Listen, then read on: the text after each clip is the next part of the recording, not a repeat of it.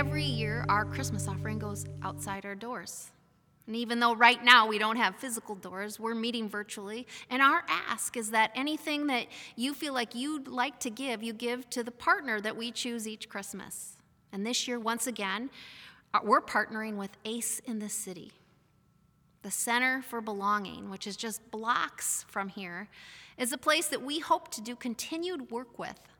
It's a place that opens their doors for this community, for all to come and and work on finding jobs or um, taking advantage of their food pantry or even getting some counseling.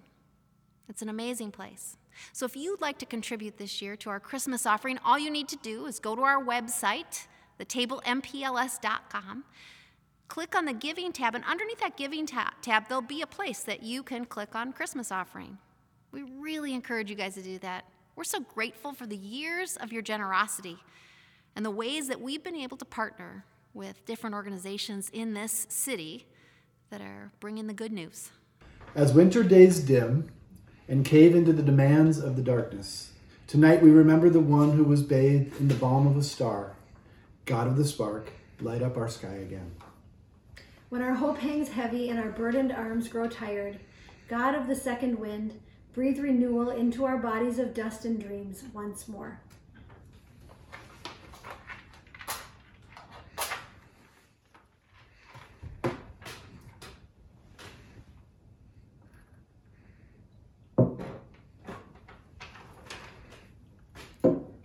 We light a candle tonight for the Christ who came, and the Christ who keeps coming, ever pulling us from where we are to where we still may be. To the insistent God, the God that insists on hope, insists on peace, insists on joy, and insists on love, inspire us tonight to insist on you, the way you have always insisted on us. Together we say, we light, light a candle tonight for the Christ. May, May we walk in the divine light that the, that the darkness, darkness cannot dim. Luke two, one through twenty.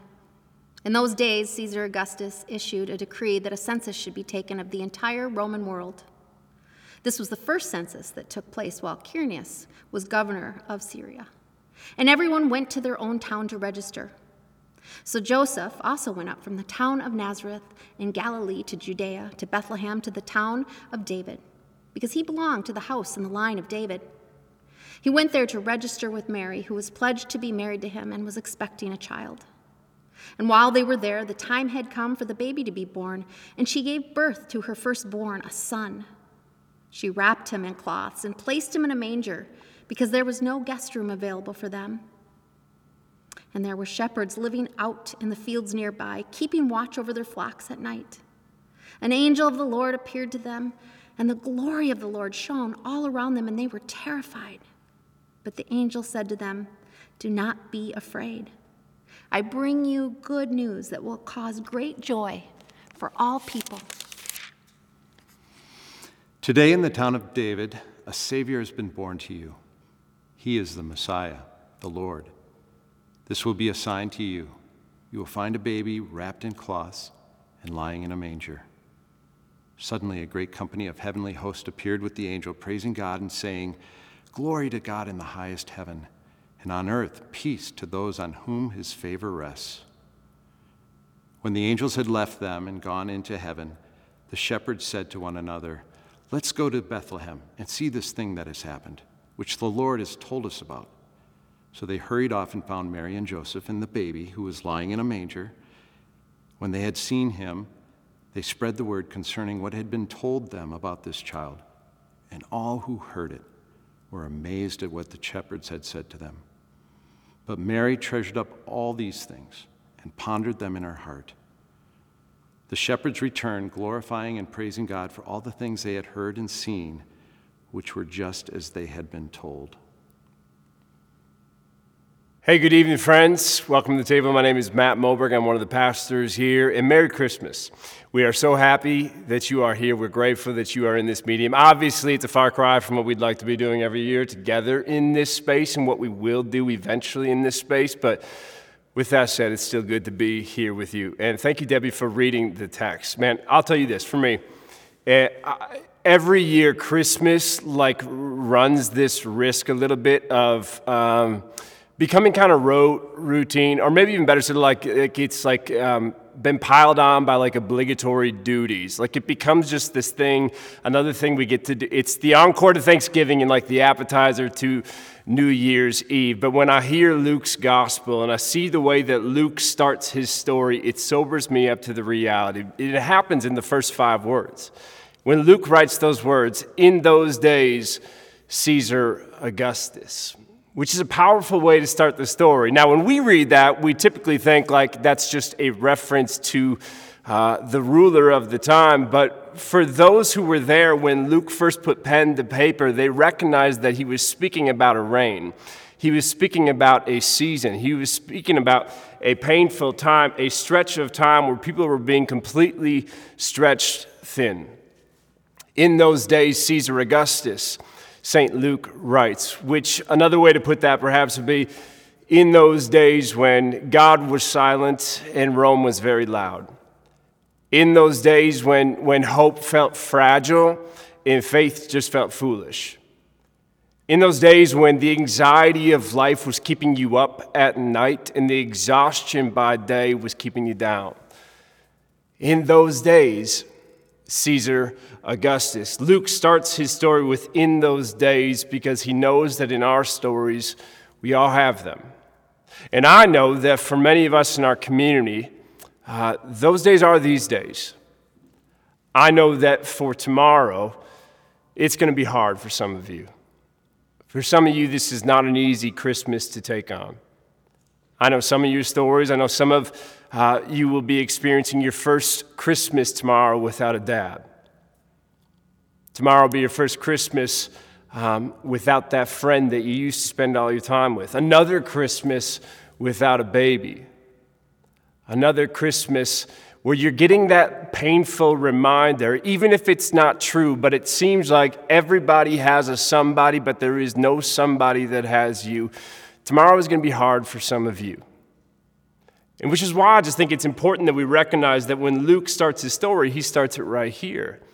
Because for many of us in our community, when Luke writes in those days of Caesar Augustus, we know the kind of days he speaks about. Not in the abstract, like ideas that are locked in our heads, but inside of the own, our own agony that we carry in our hearts.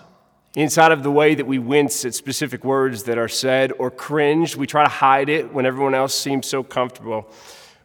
But here's what I want you to know. Here's part of like my pastoral responsibility, if you will, is that where Luke starts, while that is also where many of us feel stuck, it is imperative that we know that where Luke starts is not where he stops. In fact, five verses after those first five words, Luke writes that in the midst of those days, the time came for the baby to be born. The time came for uh, light to break in and the darkness to start to limp. The time came for tomorrows to be like energizing and exciting again. The time came for marriages to grow better and not just grow old. The time came for good news to interrupt the barrage of bad news, to break through the ceiling and show everybody that there is more here than the misery has allowed you to see. The time came for unto us a child is born.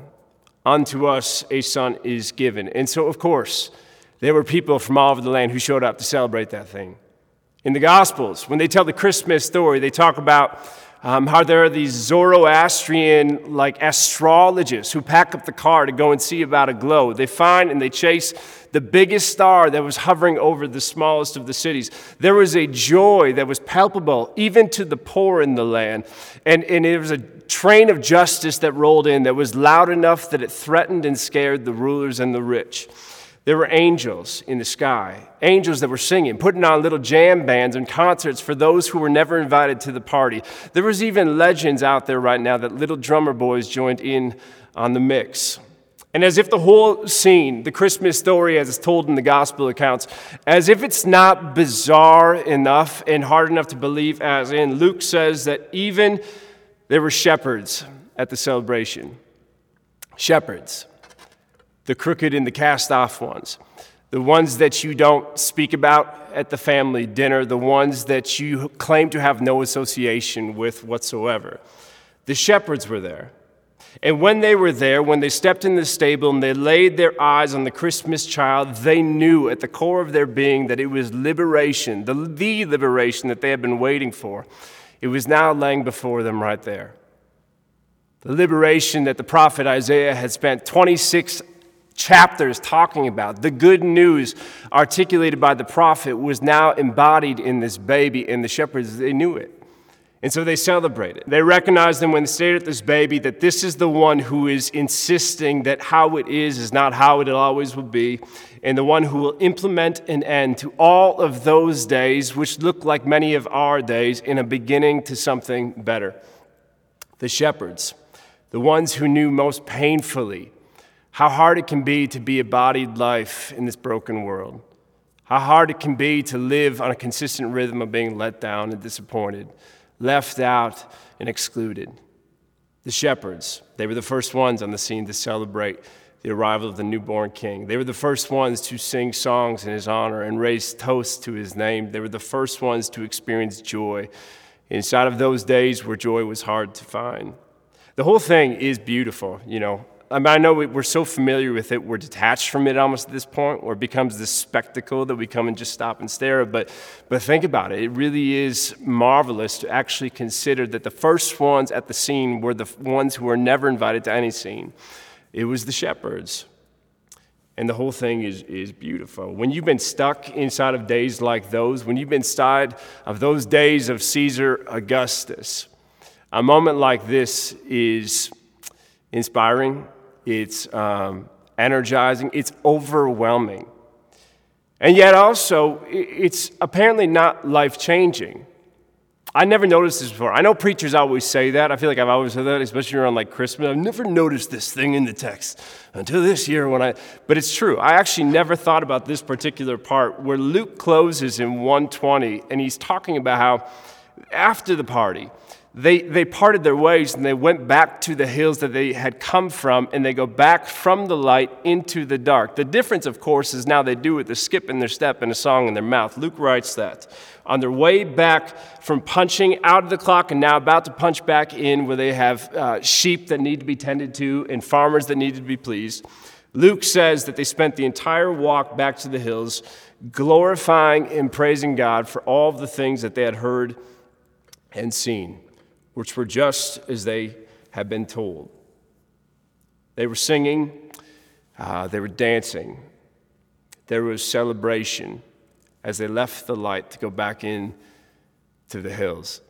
You know, it's interesting, I don't know if it's because it's just me personally, I'm more drawn to the arts than the academics, but I can distinctly remember when my parents would read us this Christmas story from Luke two, and when they would do so, I would close my eyes and try to immerse myself in the scene and try to like feel it as it actually played out. The sights, the sounds, the tastes, everything in between.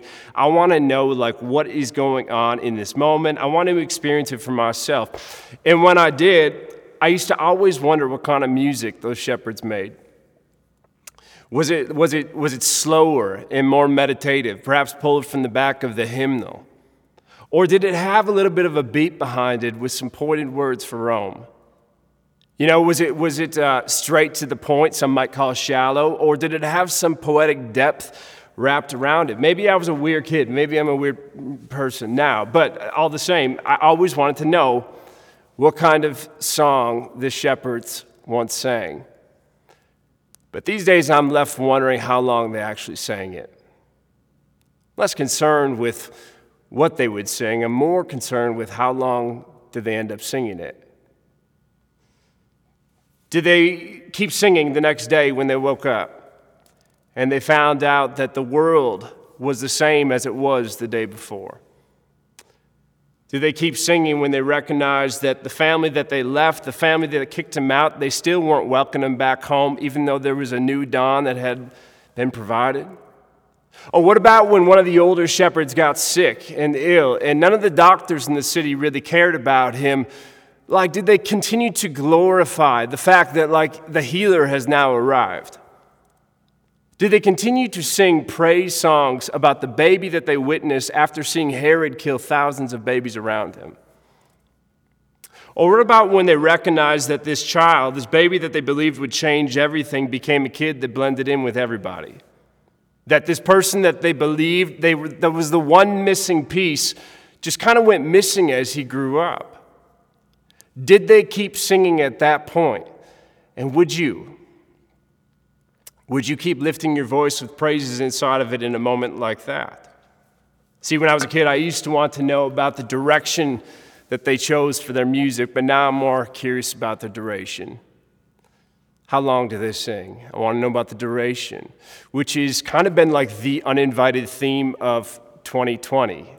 I have a lot of questions about duration. I've had them all year. I have them still. I'm, I'm carrying them with me right now into this Christmas season. Questions of duration. How long until the vaccine comes and we can send our kids back to school?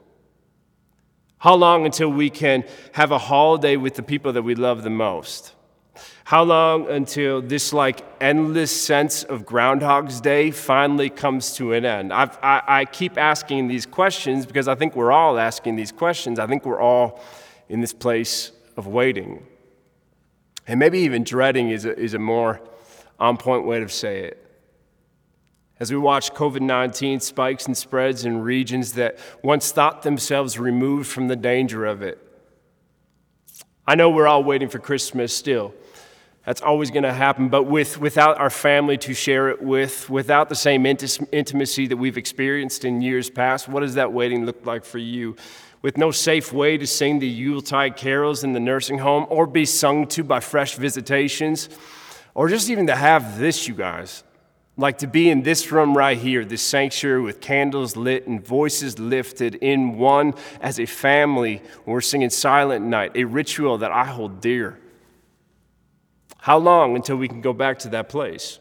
I recognize that, you know, this is consistent with the season. Advent is always a season of waiting, but the edges are a little bit sharper this year, and uh, those of us who are waiting are a little bit more tired.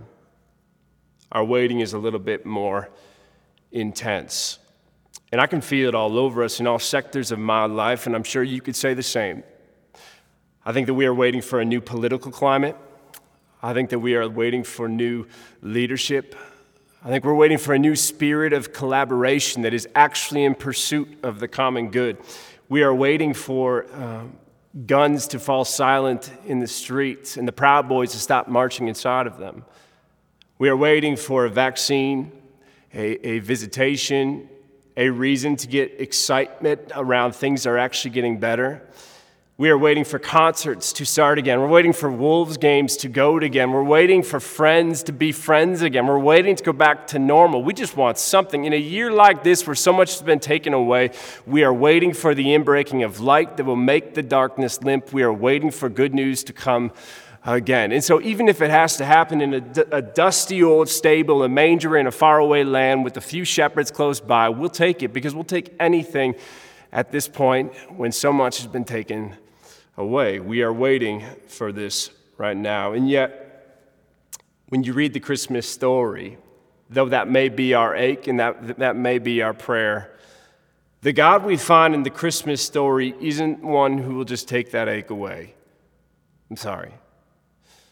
As we read in the gospel and has, you know, been affirmed in our own lives, the God that we find in Jesus is one who insists on intimacy over immediacy, on intentionality over impulsivity.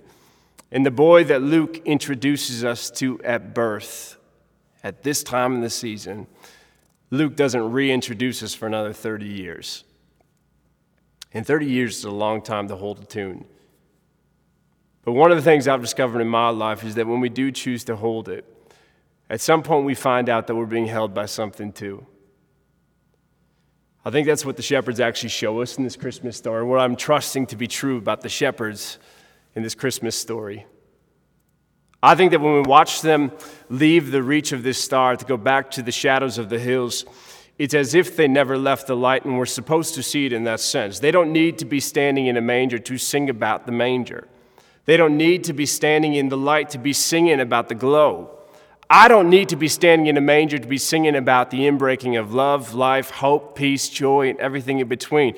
I will sing ahead of time because I'm a follower of Jesus who insists that we do the same. As followers of Jesus, regardless if we are under the glow of the Bethlehem star or in the shadows of the Bethlehem hills, we are to sing of hope, joy, peace, and love because we trust that the light is breaking. And it may just be an infant at this moment, but soon the good news will be full bloomed and we will all be better because of it. And so we will sing with the shepherds who go back into the dark. We will sing ahead of time. We will sing with a beat behind us, even if there is brokenness all around us. We will sing of the good news of Jesus.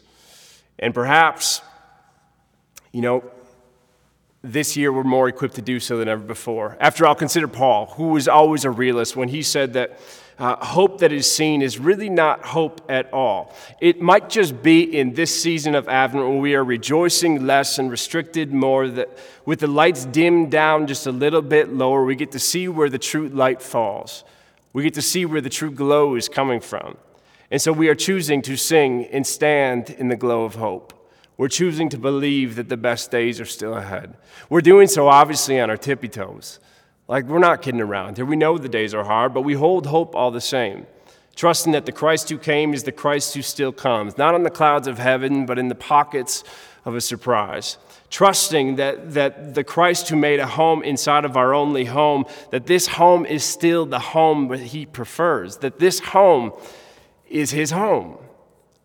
That light is breaking forth in this place right here, in this world that is packed tight with misery and misrule and unspeakable beauty. On this planet where we make and take out our garbage, where we are carrying laundry down to cold cold basements, and where we watch the meteors cutting across the sky at night, we have hope that the Christ who was celebrated by only a few on this day two thousand years ago, and yet still managed to bring light to all, that same Christ is being born amongst us today. And so we will sing ahead of time, trusting that eventually there will be a time when the time comes for the baby to be born and those old days of Caesar Augustus to be over. And so even while we walk back to the hills of darkness, and we try to make our way forward in the days that we are in, we sing our praises both to God, and we sing on behalf of one another. And so for you who are longing to hold on to hope, maybe you can, maybe you can't, I don't really know. I want you to hear the songs of the Christmas story. I want you to hear the voices that do not call you from a disconnected nor distant place, but step by your side and say, let me walk with you a little bit further. To you who feel alone and afraid, please hear the song of Mary, the unwed teenage girl who was asked to carry the Savior of the world in her womb without any guarantee that there be a husband to help, who felt the thickness of those days and yet still had the audacity to sing until the time came, until the time where her burden gave birth to our hope. To you who might feel rejected and unwanted, forgotten and dismissed, hear the song of Joseph. Hear the song of this man who walked with his wife eighty miles while she carried a child that was not his, and his reasons for doing so, they weren't his either.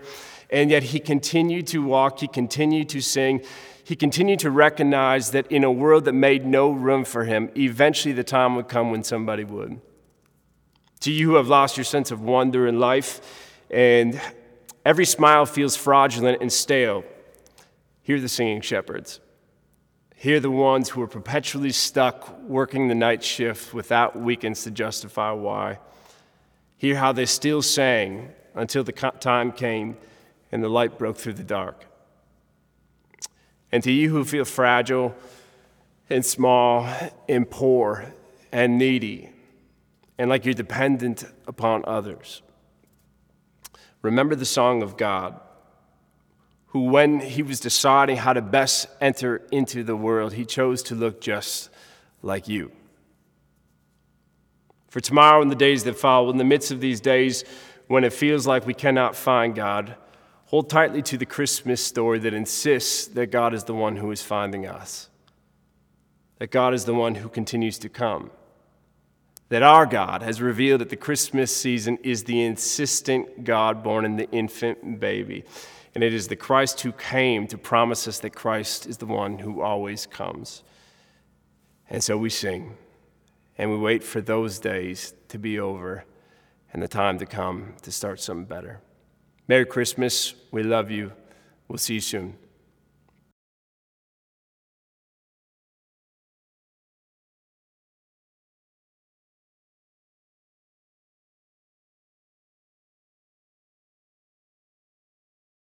Matt started out his message with saying, in those days, and in those days, unto us a child was born.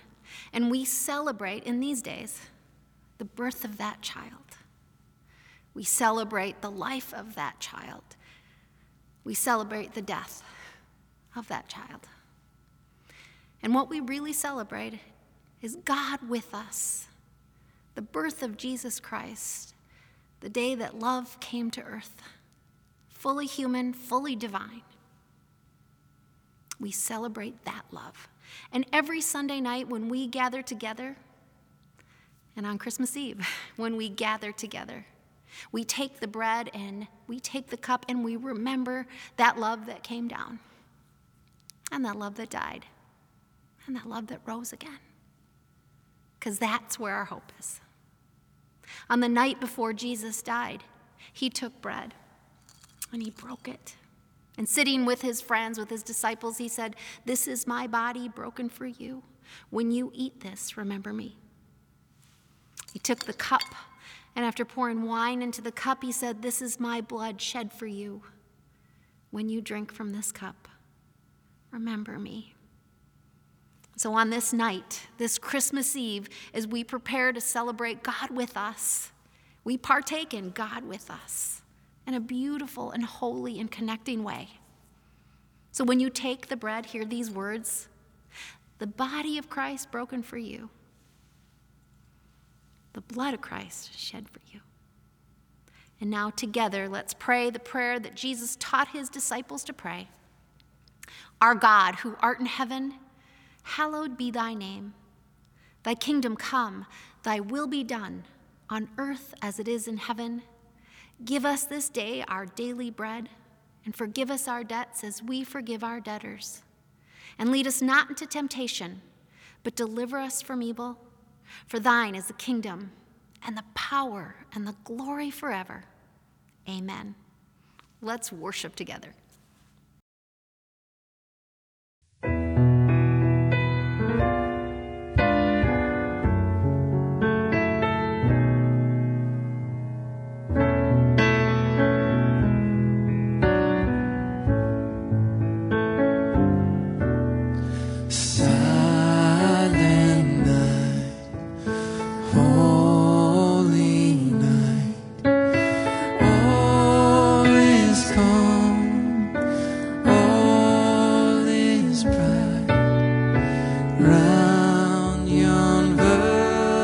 In my